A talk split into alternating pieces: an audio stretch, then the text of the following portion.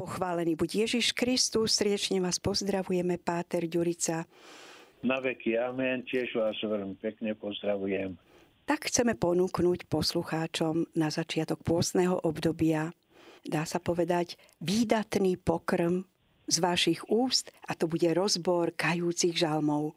Vypočujme si teda najskôr žalm šesť, o ktorom vám dnes Páter Ďurica zo Spoločnosti Ježišovej bude hovoriť. Kniha žalmov, kapitola šiesta. Zbormajstrovi. Na osemstrunový nástroj. Dávidov žalm. Pane, nekarhaj ma v svojom hneve.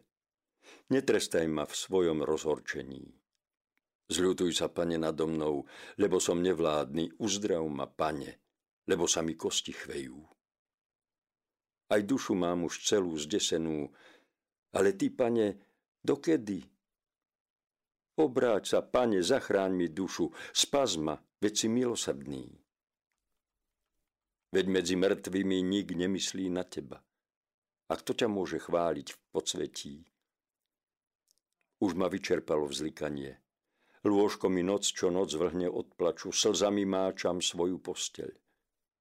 Od náreku sa mi oko zahmlilo a uprostred všetkých mojich nepriateľov som zostarol. Odíďte odo mňa všetci, čo páchate neprávosť, lebo Pán vyslíšal môj hlasný plač. Pán moju prosbu vyslíšal, Pán prijal moju modlitbu. Všetci moji nepriatelia nech sa zahambia a nech sa zdesia náramne a zahambení, nech sa i hneď stratia. Drahí poslucháči Rádio Mária, v tomto pôstnom období budeme uvažovať nad kajúcimi žalmami a prvý z kajúcich žalmov je žalm číslo šesť, ktorý má aj rozličné názvy. V Jeruzalemskej Biblii máme názov tohto žalmu Úpenlivá prosba v skúške. Tak, ako ste počuli na začiatku žalmu, prvý verš je pre zbormajstra na strunové nástroje na osem strunovom žalm Dávidov. Tento šiestý žalm je podľa starej cirkevnej tradície prvý zo siedmých kajúcich žalmov. Teda nasledujúce sú tridsiaty druhý, tridsiaty ôsmy, päťdesiaty prvý, stodruhý, stotridsiaty a stoštyridsiaty tretí. Chorý tu vyzýva svojho Boha a prosí ho o pomoc. Podľa tohto v ňom nejde len o telesné utrpenie, ktoré žalmistu priviedlo až na pokraj hrobu, tak to vyjadruje šiestý verš. Nikto z mŕtvych na teba nemyslí, ktože ťa môže chváliť v podsvetí. Teda ide tu o vplyv hriechu, dokonca priadbu hriechu, ktorá človeka zbavuje spoločenstva s Bohom. Odtiaľto porozumieme žalmistov zápas, že ide o to, či bude Bohom zavrhnutý alebo vzatý na milosť. Je to teda modlitba v čase ťažkej choroby. V tejto príležitosti sa chopili aj Dávidovi nepriatelia, aby pripravili svoju nevraživosť.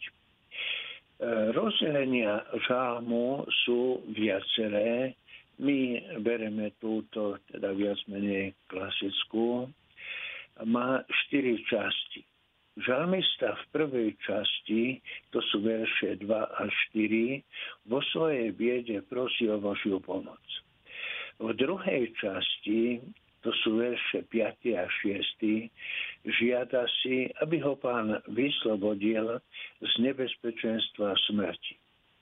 V tretej časti, to sú verše sedem až osem, lieči svoju nesmiernu biedu.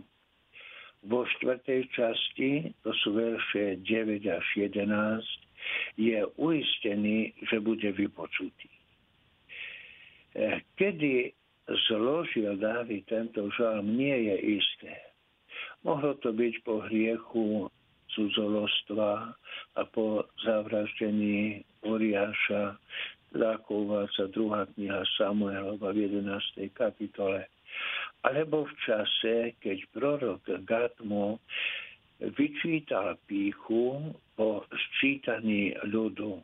Je to v druhej knihe Samuelovej, dvadsiatej štvrtej kapitole, desiaty až dvadsiaty piaty verš.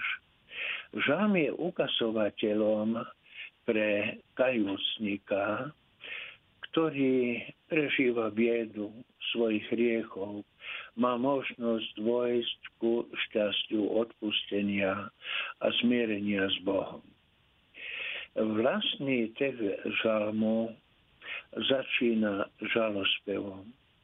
To je vlastne druhý verš. Pane, nekarhaj ma vo svojom hneve, netrestaj ma vo svojom rozhorčení. Žalmista je podrobený Božiemu poriadku a narieka pod ťarchou trestu a ako kráľ v zástupnom utrpení aj za všetok svoj ľud. Dávid zhrešil a myšlienka, že Boh ho opustil, nedá mu pokoja. Ťaží ho to ako ukrutné bremeno. Jeho bolesť je výslednicou pokleskov a hriechov.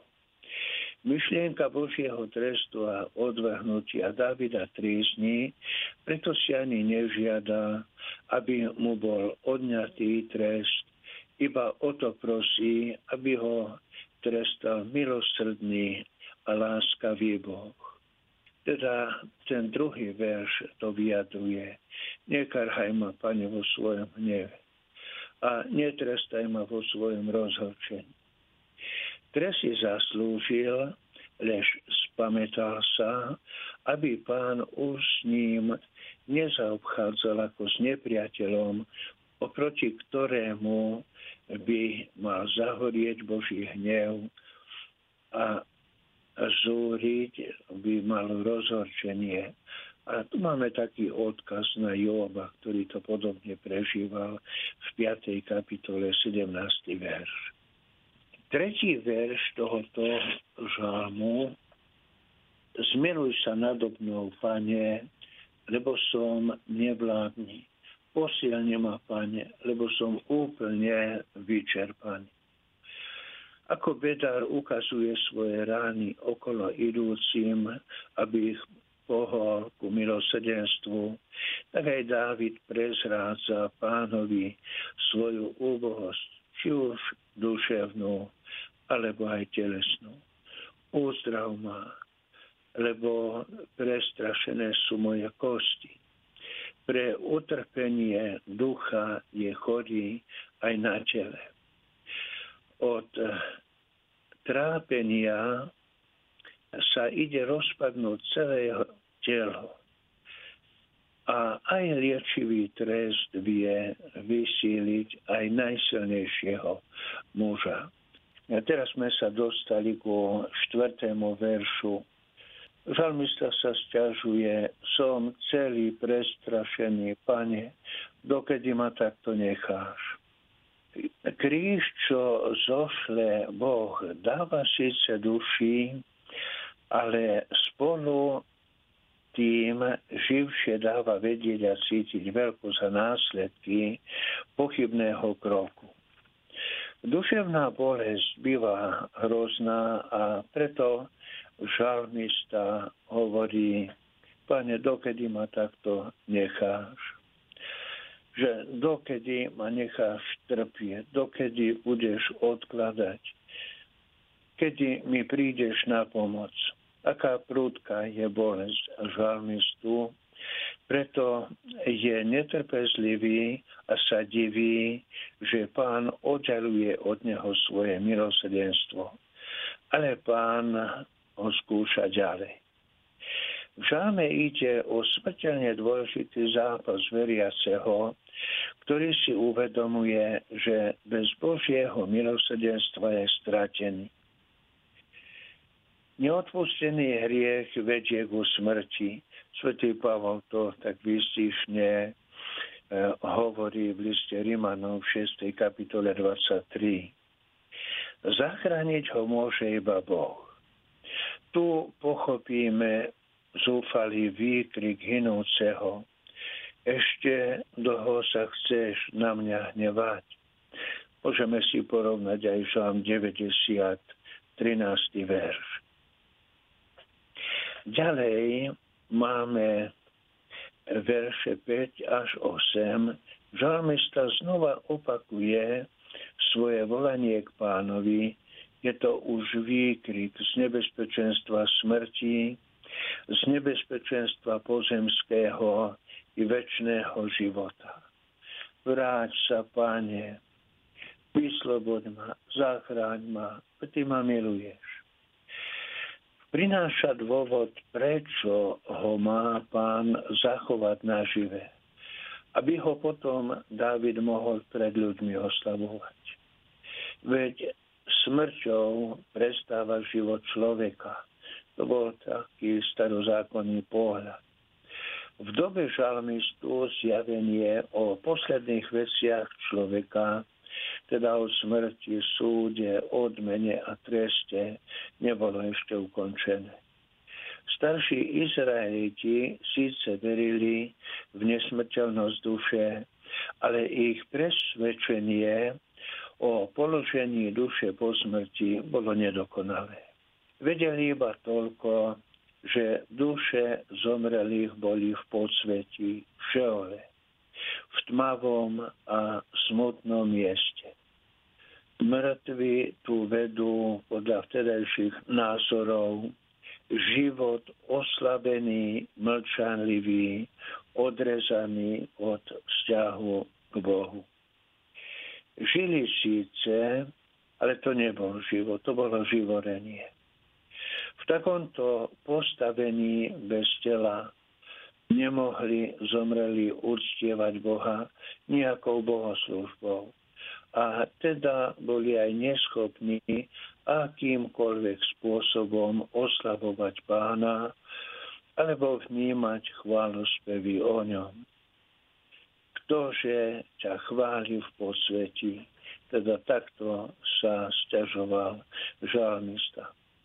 Avšak koho Boh prehlásil za spravodlivého, ten nebude ani v smrti oddelený od svojho rodu.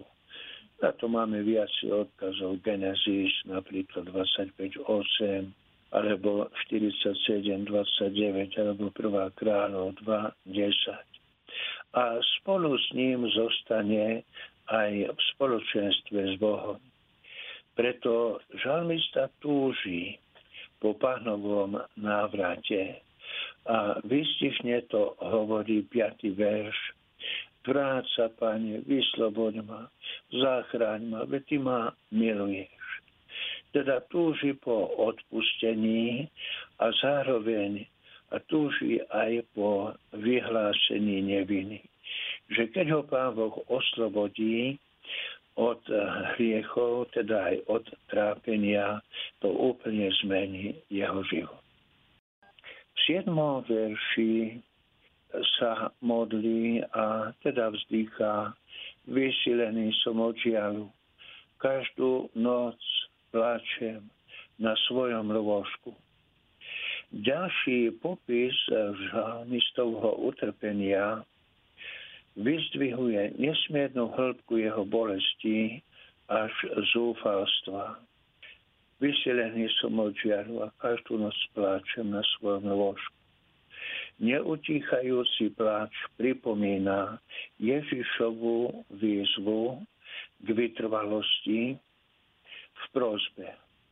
Môžeme si to pozrieť u Matúša sedem sedem, kde Pán Ježiš hovorí: pýtajte a dostanete, hľadajte a nájdete, klopte a bude vám otvorené. Nesmie sa to však chápať tak, že Boha je možné uhovoriť. Že platná je prosba, že nech sa stane tvoja vôľa. Teda vždy máme s odostanosťou na vôle Božej aj prosť. Matúš šesť desať.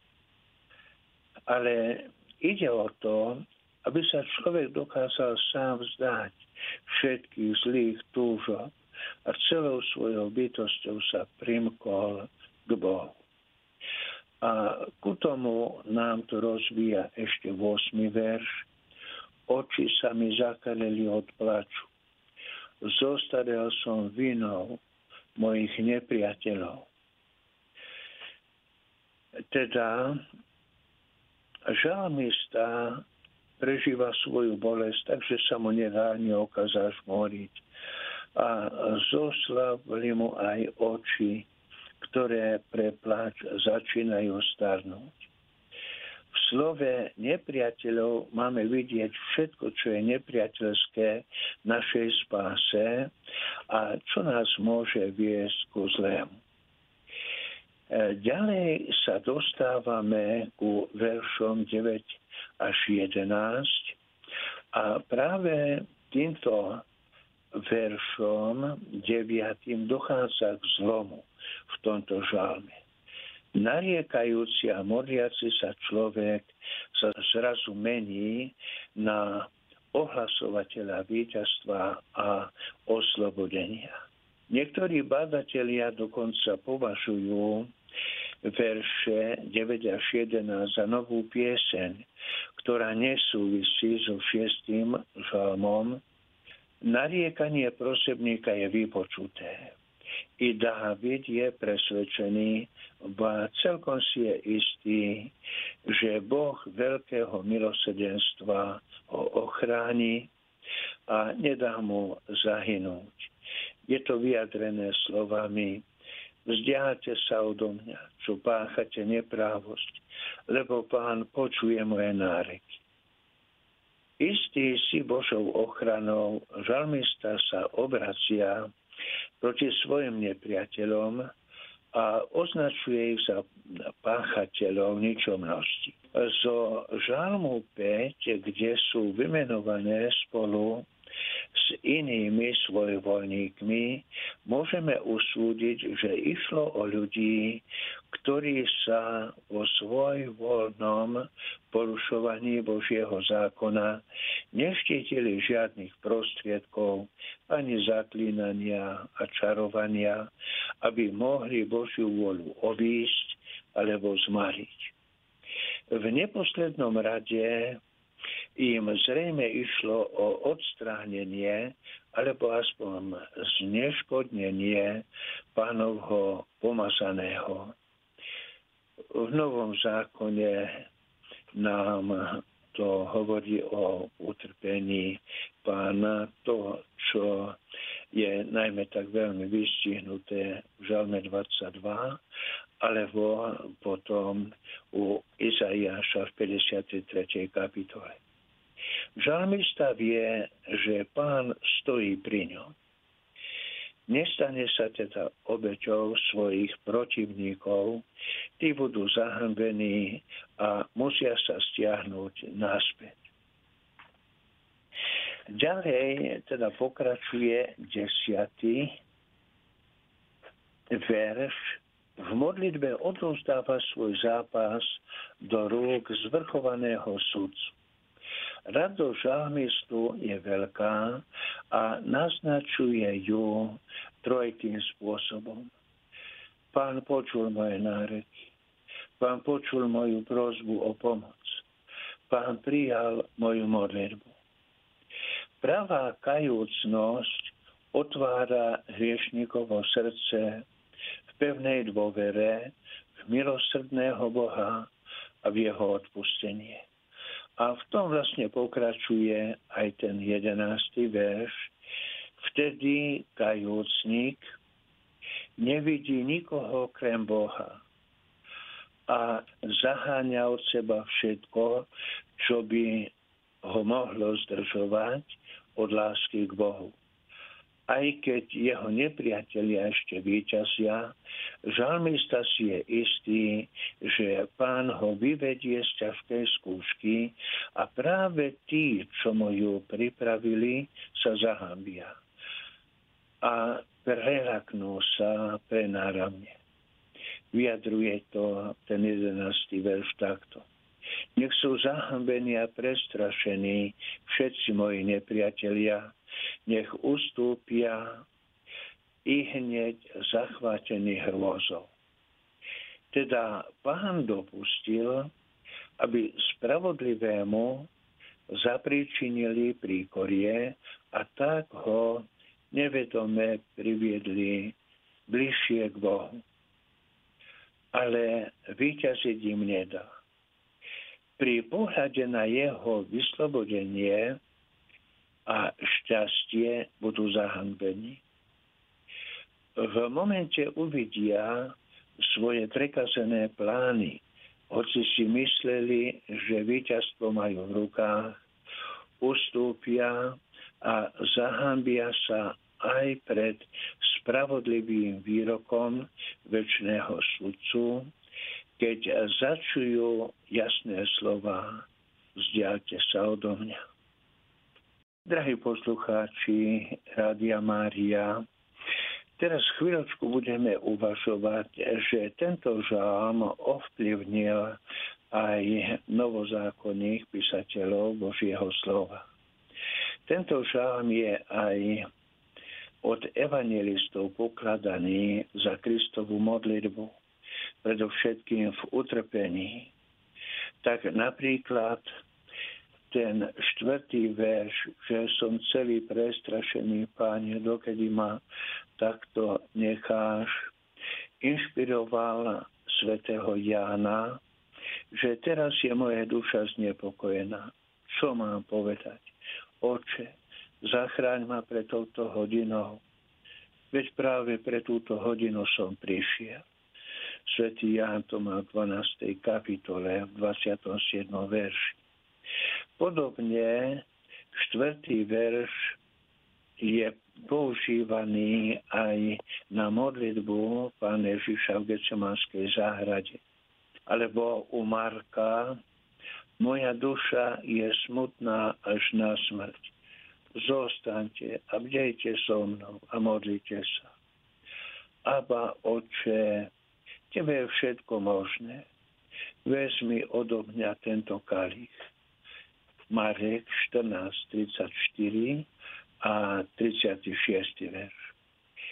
deviaty verš sa ozýva v príhovore Pána o poslednom súde poznámkou o tých, ktorí sa budú márne odvolávať na svoju prorockú či obdivuhodnú činnosť. Takže ten verš je deviaty. Vzdialte sa odo mňa všetci zlí ľudia, lebo Pán vypočul moje náreky. No a u Matúša to máme zachytené takto, že Pán Ježiš ako sudca povie, nikdy som vás nepoznal, odíďte odo mňa vy, čo nezachovávate Božie zákony. Cirkev používa tento šiesty žalm ako kajúcu modlitbu v liturgii hodín, a to v modlitbe čítania v pondelok prvého týždňa. A zároveň sa používa tento žalm aj ako vstupná antifóna omše za chorých. To je votivná svätá omša. Hej. A, drahí bratia a sestry, teraz si urobíme takú aplikáciu, že v čom tento žalm môže pomôcť nám. Žalm sa hodí ako modlitba po sviatosti pokánia, po sviatosti zmierenia s Bohom aj s ľuďmi. Tiež v utrpení vznášanom zmysle trestu za hriechy. Že človek musí, keď urobí zlé, tak znášať všelijaké dôsledky. A máme tu také odkazy na Deuteronomium osem päť, alebo prísloví tri dvanásť, devätnásť osem, tiež prísloví dvadsaťdeväť sedemnásť a Jeremiáš desať dvadsaťštyri. Starozákonný pohľad do záhrobia nie je síce nesprávny, ale neúplný. Kristovo posolstvo nám zjavilo Božiu vôľu, že nám Otec pripravil plný život. Je to veľmi krásne vyjadrené u svätého Jána desať desať, že Syn človeka prišiel preto, aby všetci mali život, aby ho mali hojnejšie. Teda je to ako prejav lásky a chvály, ktorú Pán Ježiš ponúka všetkým. Pri tejto žalmovej modlitbe myslíme na Pána Ježiša s vďačnosťou, že vzal na seba všetky naše hriechy, tak ako to uvádza Izaiáš v päťdesiatej tretej kapitole štvrtý a dvanásty verš a tiež svätý Pavol v druhom liste Korinťanom v dvadsiatej prvej kapitole. Zvlášť v záverečných veršoch nám dávajú istotu vyslyšania záchrany, tak ako končiavame veľmi mnohé modlitby skrze Krista nášho Pána. Teraz skrze Neho dosahujeme to, o čo prosíme, a ona to veľmi ochotne dá, keď to úprimne prosíme aj s úprimným pokáním.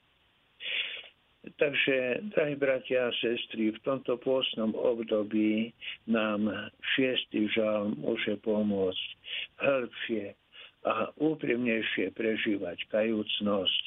A my to teraz vyjadríme modlitbou Sláva Otcu. Sláva Otcu i Synu i Duchu Svätému. Ako, Ako bolo na počiatku, tak nech je i teraz i vždycky, i na veky vekov. Amen. Amen.